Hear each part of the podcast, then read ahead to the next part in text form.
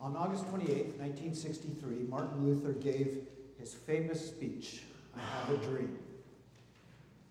In it, he gave some of the most oft quote phrases uh, in our modern society. I still have a dream, a dream deeply rooted in the American dream. That one day this nation will rise up and live up to its creed. We hold these truths to be self evident that all men are created equal. I have a dream. And later, I have a dream that my four children will one day live in a nation where they will not be judged by the color of their skin, but by the content of their character. I have a dream.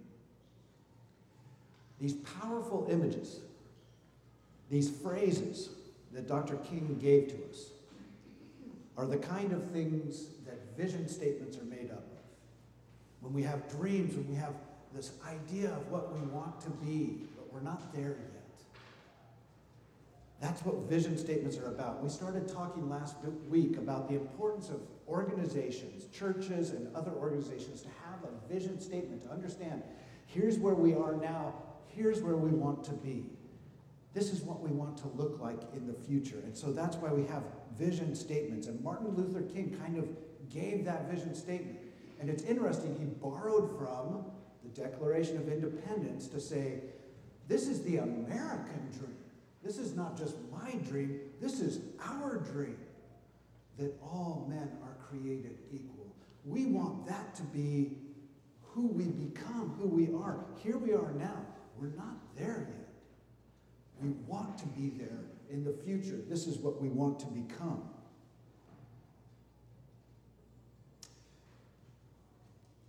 He recognized that the society of his day did not raise up to the level that the Declaration of Independence set for us.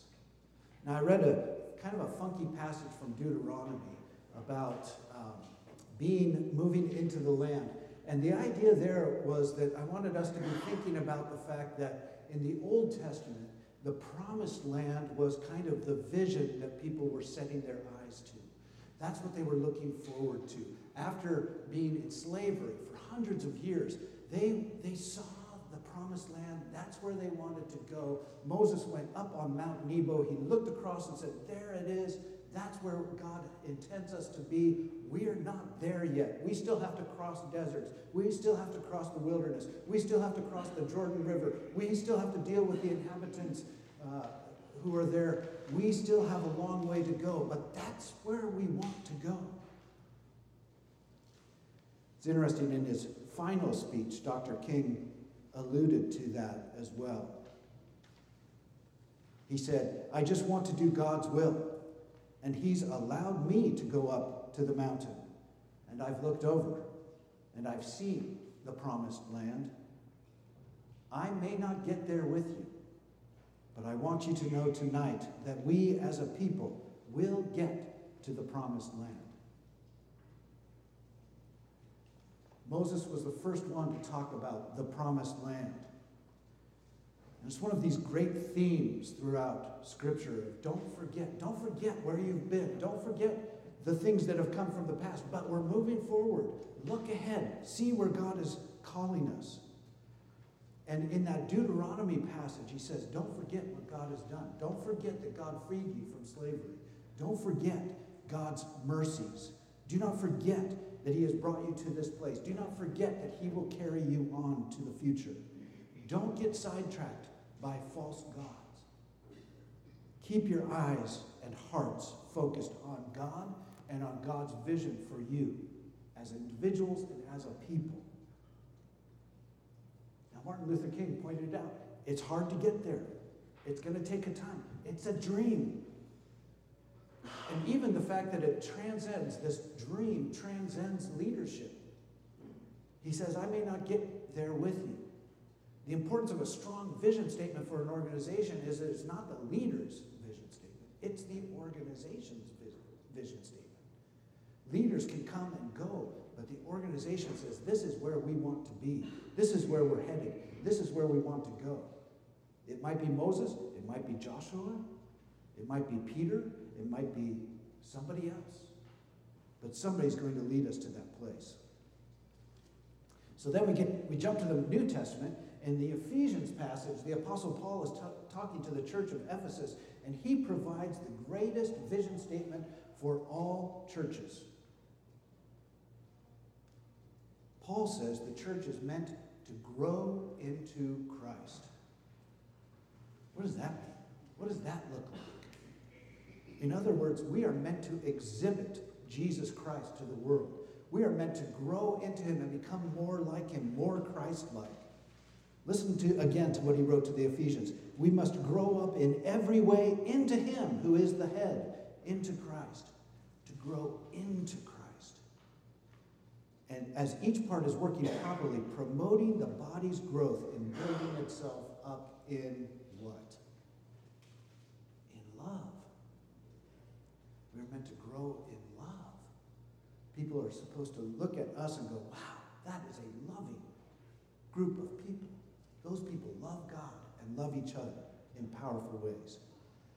So that helps us to frame our mission, our vision statement here at First Presbyterian Church. The vision statement is actually in your bulletin. It's after the praise song "Thrive" in your bulletin, and uh, I'm going to read it for you again. We're going to recite it later in the service. Our new vision statement says this: In Santa Ana, we strive to see people from every culture and from every generation connect with Jesus Christ and with one another. Pretty simple, but it's pretty deep, it's pretty profound. Let's kind of look at some of the components of this vision statement. First, we recognize where we are in Santa Ana. We feel that we are called to this particular place.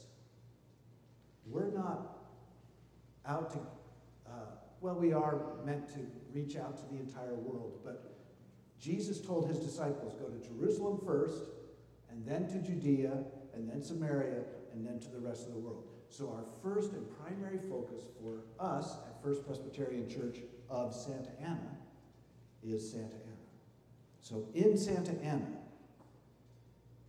secondly, we believe God wants us to reach out to people who are different from us, not just people who are like us.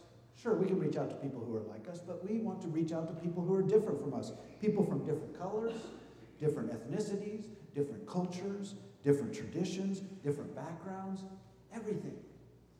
So, from every culture,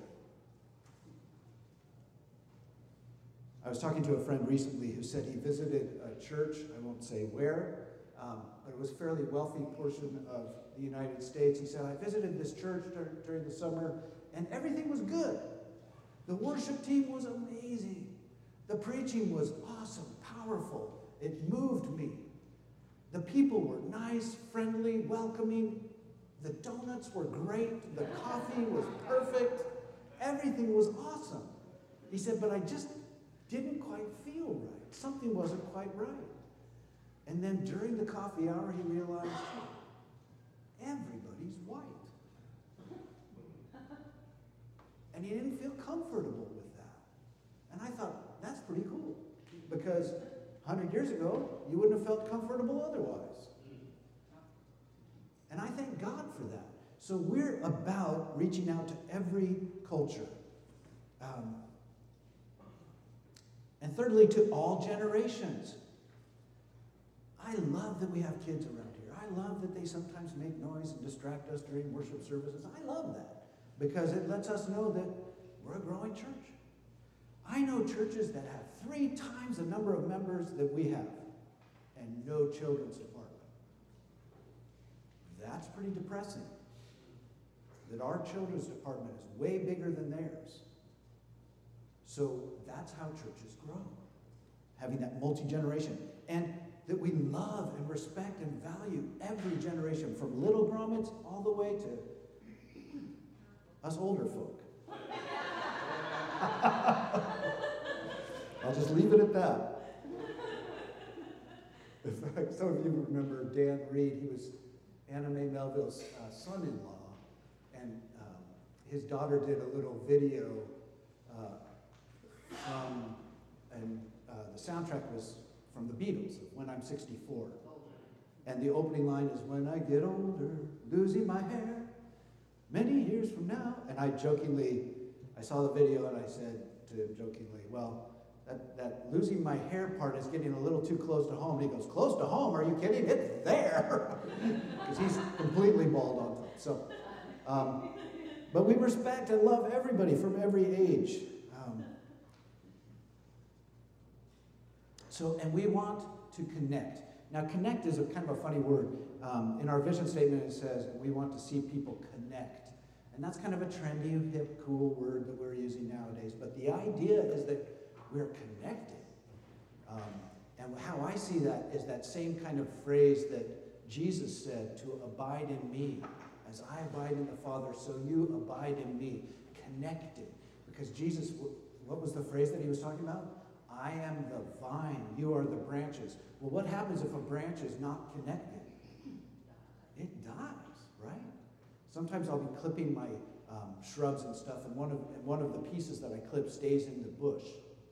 Well, what happens to that one piece that stays in the bush? It turns all brown and ugly. It dies because it's not connected. So we want to see people here in Santa Ana from every culture and from every generation connect with Jesus Christ and with one another. Because we believe that in that connection we live. There's something kind of organic about that, being connected to each other. Now, here's the, here's the busy work of your board of session, uh, board of elders. We have probably three hours discussing whether it should be connect, connected, or connecting. Here in Santa Ana, we want to see people connect to Jesus, connected to Jesus, connecting to Jesus.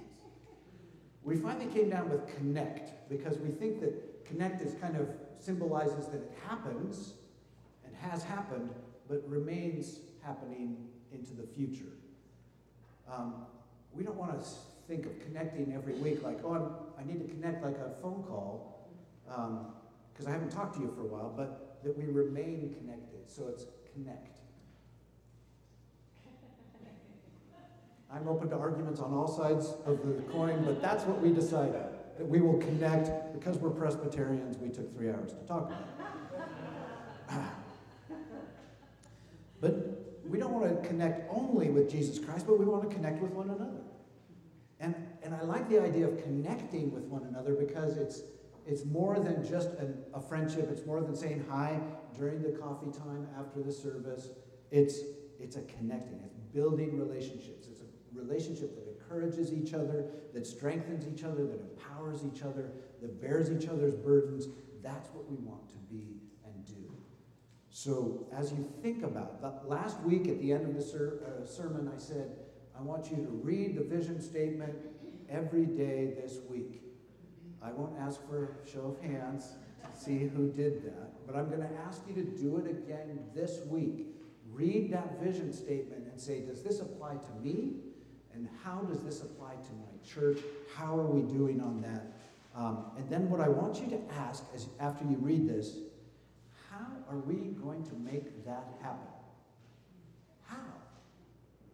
In Santa Ana, we strive to see people from every culture and from every generation connect with Jesus Christ and with one another.